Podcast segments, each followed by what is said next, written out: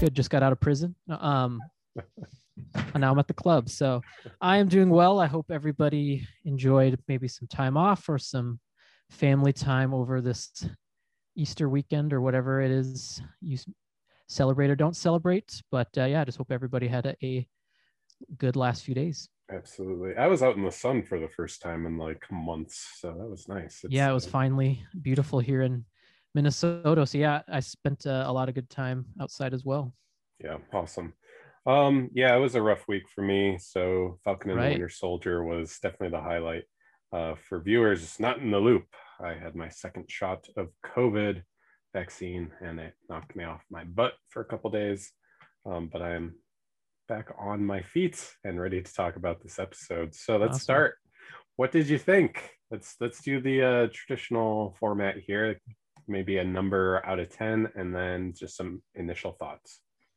Man i feel like a number is tough for this one for me because i didn't dislike it. It certainly went in a much different direction which i think maybe is good um just in terms of what they did. So my number might change as we talk about things as if there's things i missed that maybe uh, positively impact or negatively. So I'll start with a 7.5, which I think is a solid. That's obviously not a bad rating at all.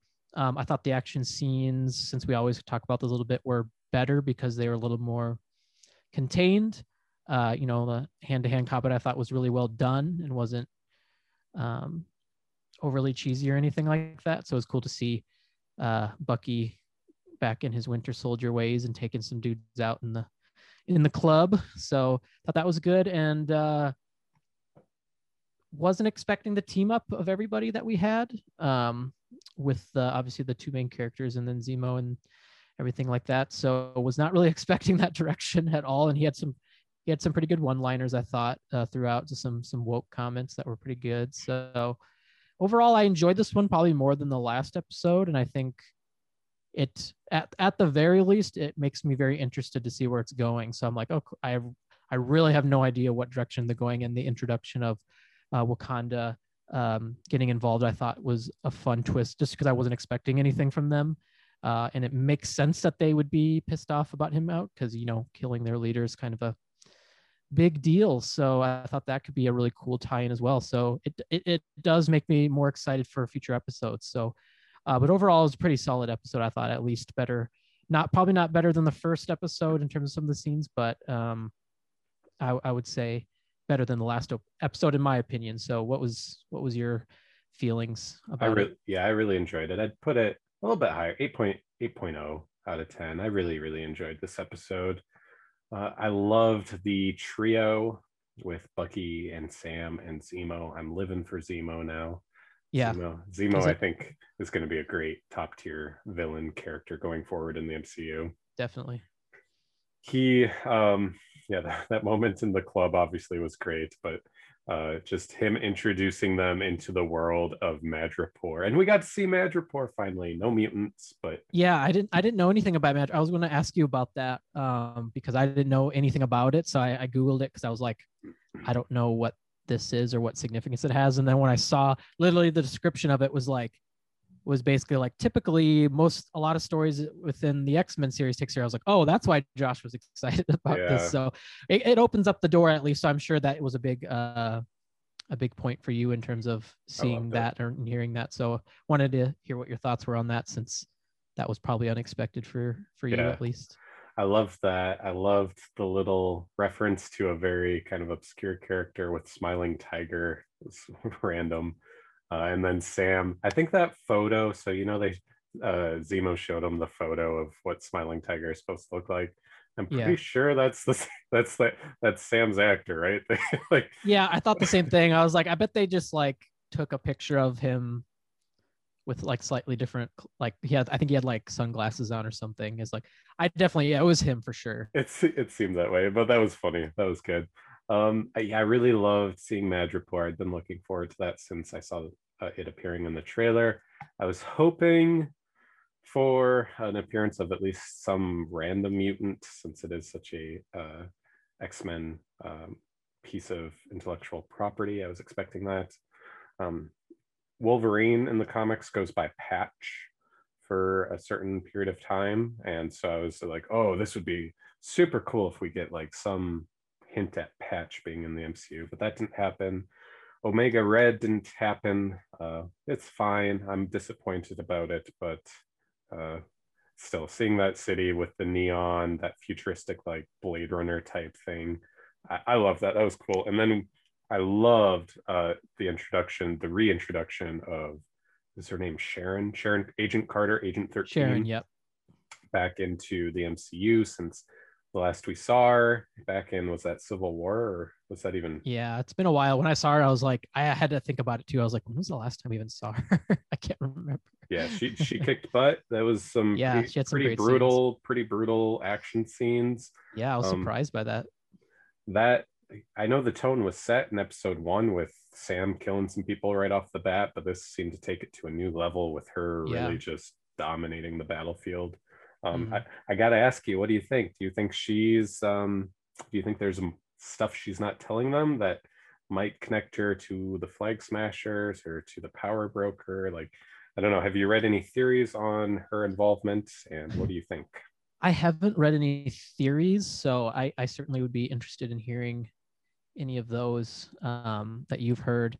I guess I never thought of her uh, being connected or involved anything Flag Smasher related. I was a bit confused uh, at the scene, and I, I, saw a few people talking about it on Reddit about like when they were talking, and uh, he was like, uh, "I can get you pardoned," and she was like, "Nah, there's no way." And then he's like, "I can get you pardoned." She's like, "Okay, you got it." And I was like, "Wait, what?"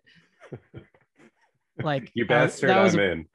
yeah, he's like, "All right, second time's a charm." So mm-hmm. I thought that was a bit uh, that was kind of funny, just because it was like, you know, he just repeated himself basically and the second yeah. time she's like okay fine yeah. yeah. i believe i believe you can do it so i thought that was kind of funny and maybe there was a little more to it maybe that i missed on that but that was funny so no I'm yeah I, I haven't thought about anything or read anything yet about what her potential involvement is so i'd be interested to hear at least where which way you're leaning um in terms of what her involvement will be if it's sinister or not i'm leaning towards her being being the character the power broker i think because she has connections to Super Serum through spending quite a lot of time with Captain America. Like it is not out of the question that she was able to steal some blood samples while she was, you know, on the run with him for two years or however long it was. Um, or at least she had connections to people who might know about superhero serum, about the um, the stuff that made Cap get his powers. Um, so I could see I could see her potentially being that character. And she seemed pretty well established in Madripoor. She seemed like she, you know, she had some credibility there. She had people working for her. So that's already established. So it wouldn't be that much of a stretch to imagine that she has quite a few people working for her. And it didn't seem like she had any super strength. So she's not getting high on her own supply if she is the power broker. But that's kind of where I'm leaning right now. She has the motivation for you know being disenfranchised by her country and i could see either if it's not the power broker thing her having sympathies at least with the flag smashers maybe she provided them with the with the serum uh, i don't know but that's the way i'm leaning yeah i certainly think that would be super fascinating i mean like you said there's certainly plenty of evidence to believe that she has plenty of connections if she's essentially like a art dealer or whatever in terms of having access to that and obviously yep.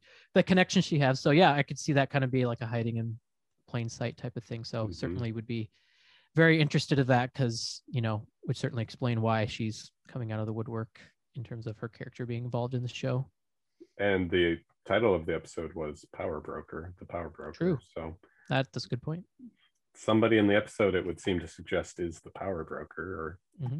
So I don't know. I think I don't know.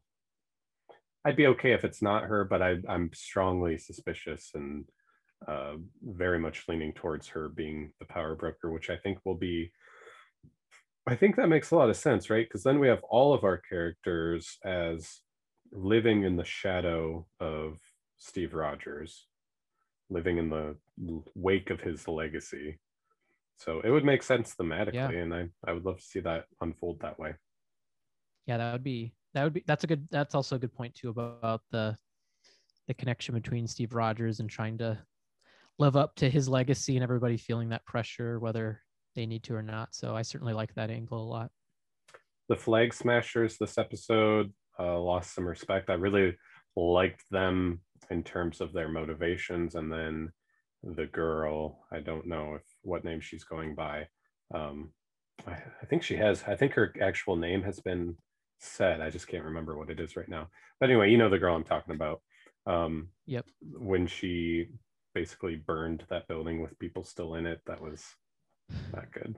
Yeah, I I read one thing that I thought was an interesting theory about that in terms of like her maybe not necessarily sudden change of heart, but because they are on or have taken some serum, whether it was pure or some sort of that, there's some sort of mental effect on uh, on people who take that, and uh, to the to the extent of like maybe the serum they're taking isn't completely legitimate, so maybe it's not perfected like Captain America was. It's a counterfeit. So you know, while it does give the the powers um, or the enhanced powers of strength and whatnot, that maybe it takes a toll on the mental side um, and psychological. So maybe that's kind of why she's heading down that road and could also play into the theory that I know we've talked a little about uh, a bit offline. I think was was mentioned in the comments of the last video. I just pulled it up. Oh, nice. Because I want to read yeah. it too. Yep. Yeah, exactly. You should bring that up. Yeah, with Sam Walker or Sam Walker. I always say Sam Walker. John Walker uh, get uh,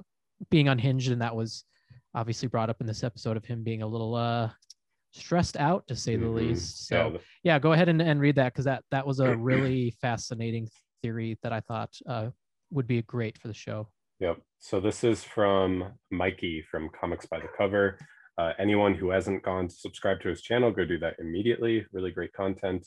Um, so he says, we discover that his success, and this is about John Walker, we discover that his success was a result of early testing with super soldier serum. And when the truth comes out, it would dismantle his character. I think this is alluded in the secrecy of the testing with Isaiah Bradley. I think we'll, we will see his him failing miserably at something and he turns to doping the super soldier serum to compensate for his shortcomings and that his mood swings would play into a steroid trope, which is exactly what we're seeing right now with um, with that character. If she, if she did indeed turn to this murderous bend because of the serum, that greatly foreshadows um, John Walker potentially as well. Yeah, I agree, and, I, and it certainly plays into uh, the race side of things that they've talked to as well. With you know having a successful experimentation on Isaiah Bradley in terms of him being one that that made it through, and then them literally hiding him for so many years, and then they have like you know this white superhero come out and, instead, you know, years later, who same situation, but he's you know white, so they're more comfortable with him coming forward and you know presenting successful use of the serum. So it would be it'd be interesting in terms of that uh, angle as well, in terms of how they would go about explaining that if if if Isaiah Bradley does come up again in terms of maybe maybe Sam bringing that up or exposing that and seeing how how the the government and whatnot explains that. So I'd certainly like to see if if that's an angle they take as well because I think that could be pretty fascinating. Absolutely, and it's to me suggesting that this is a very tightly woven narrative in terms of themes, um, which I think is great. And then, like we've talked about before, it's just that execution in terms of the writing, dialogue, and, and acting with some of the characters that I think is bringing the show down. But I think by far the show has the potential to just be way ahead of anything the MCU is doing in terms of theme. Yeah, I definitely agree with that. And it could be one of those things where, you know, once we get, is there only six episodes? Only six episodes. So we're halfway through. Yeah, because I saw something after the third episode was released. It was like halfway through, and I was like, wait, wait like only six i you know i guess they're longer episodes but still mm-hmm. that's i was a little disappointed in that but i'd be interested to see as as we get to episode five and six if you know everything that we've complained about or nitpicked is like all gonna you know make sense and we'll just our minds will be blown. You know i don't want to hype it up or anything but it'd be interesting to see if if all of this any any sort of nitpicking or complaints we've had about the execution will finally make sense in terms of how they go about you know weaving those together and if it's going to be more of a um, finale, like a finalized finale or a cliffhanger or something like that, leading into one of the future movies. So I'm interested to see how they're going to do that because that could certainly be the case. Because, mm-hmm.